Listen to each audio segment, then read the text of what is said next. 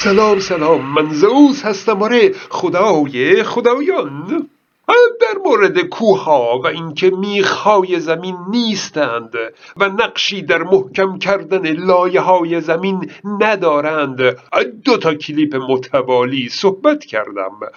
دیگه نمی‌خوام تکرار کنم. اما امروز فقط یک نکته رو در مورد کوها می‌خواستم جواب بدم.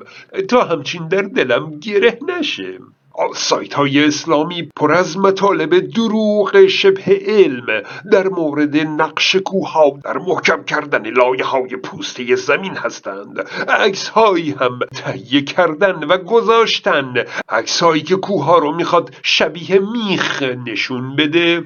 اصلا مهم نیستند. خب دروغ سلاح مؤمنه. اما این آقای مصطفی تبا تباهی مرد مؤمن بزرگوار متین و دوست داشتنی هست و در موارد مذهبی هم سواد خوبی داره.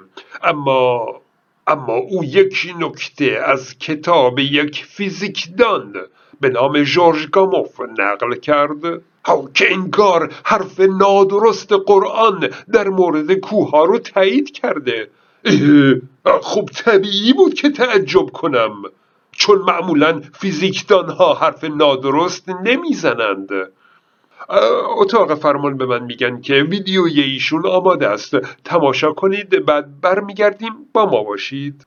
این کتابی است که جورج گاموف یه فیزیکدان معتبر و مشهور نوشته تحت عنوان ماده زمین و آسمان و آقای رضای اقصا.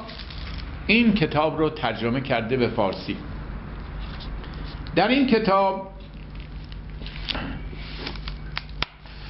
تحت عنوان کوههای وارونه آمده که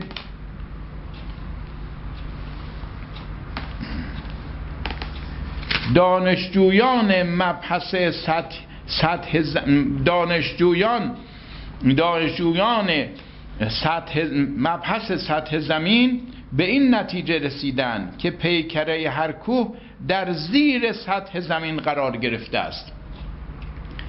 عکسش هم کشیده که هر کوهی مثل میخ قسمت اعظمش زیر زمین و پنهانه و قشهای زمین رو محکم کرده به هم. در صفحه 403 از این کتاب. باز در صفحه 404 تصریح کرده که در زیر هر کوهی که بر سطح زمین سر برافراشته یک کوه منفی وجود دارد که از مواد خارایی تشکیل یافته. صفحه 404 کتاب جورج گاموف ترجمه رضای اقصا تحت عنوان ماده زمین و آسمان.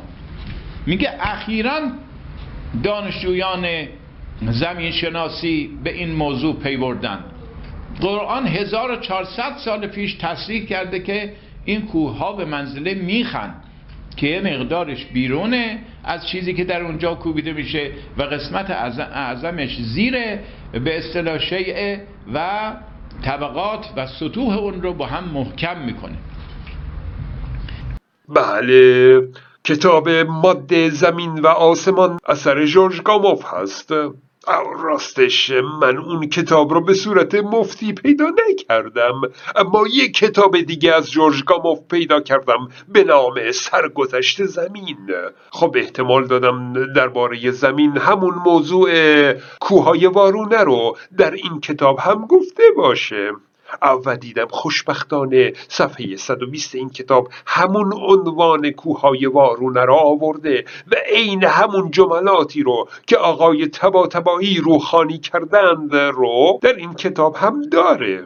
قسمت عمده هر کوهی زیر سطح زمین قرار دارد.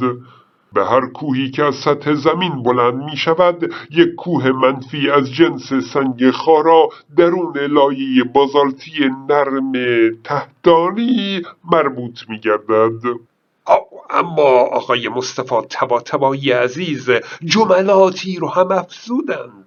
اینکه عکسش هم کشیده که هر کوهی مثل میخ قسمت اعظمش زیر زمینه و پنهانه و قشهای زمین رو محکم کرده به هم.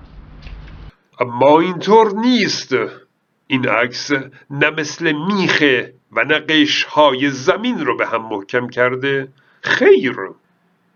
اینجا دیگه افزوده های شخصی آقای مصطفی تبا بوده که از قرآن برداشت کرده و به این کتاب نسبت داده.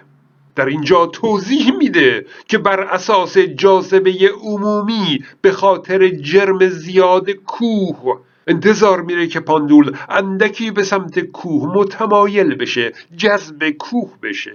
خب میشه. اما کمتر از حد انتظار. این کتاب میگه علت یا باید این باشه که کوها مثل پوسته تخم مرغ تو خالی هستند و جرم زیادی ندارند و یا اینکه بخش عمده ای از جرم کوه در زیر زمین هست. که بعد این کتاب میگه دومی درسته و اسم اون رو کوههای وارونه گذاشته. عکسی که گذاشته این هست که میگه تصور کوههای تو خالی غلطه و بخشی از کوه از جنس سنگ خارا در زیر زمین هست. چیزی شبیه کوههای یخی شناور در آبهای قطبی. تصویر اون کوه بارونه در کتاب همین شیب ملایم هست. آقای تبا تبایی این رو شبیه میخ دیده. آخه این کجا شبیه میخه؟ و در بالای عکس متن کتاب تأکید کرده که قشر جامد زمین به خاطر قابلیت ارتجایی مانع میشه که کوها به مقدار زیاد فرو برند. و در آخرین پاراگراف میگه قابلیت ارتجایی پوسه زمین همچنان مانع می شود که کوه منفی چیزی شبیه تصویر کوه روی زمین در آینه باشد. خلاصه اون زیر شکل کوه نیست. شکل یک برجستگی صاف و وسیع هست. فقط هم در لایه بازالت هست. لایه های زمین رو به هم محکم نکرده. اشتباهی رو که قرآن 1400 سال پیش کرده هر عرب بی سوادی هم با دیدن کوههای عظیم ممکن بود عین همون اشتباه رو بکنه. اما واقعا از جناب آقای تبا تبایی انتظار نداشتم که چون این اشتباهی رو به یک فیزیکدان نسبت بده. فیسبوک من رو هم فراموش نکنید. من زئوس هستم.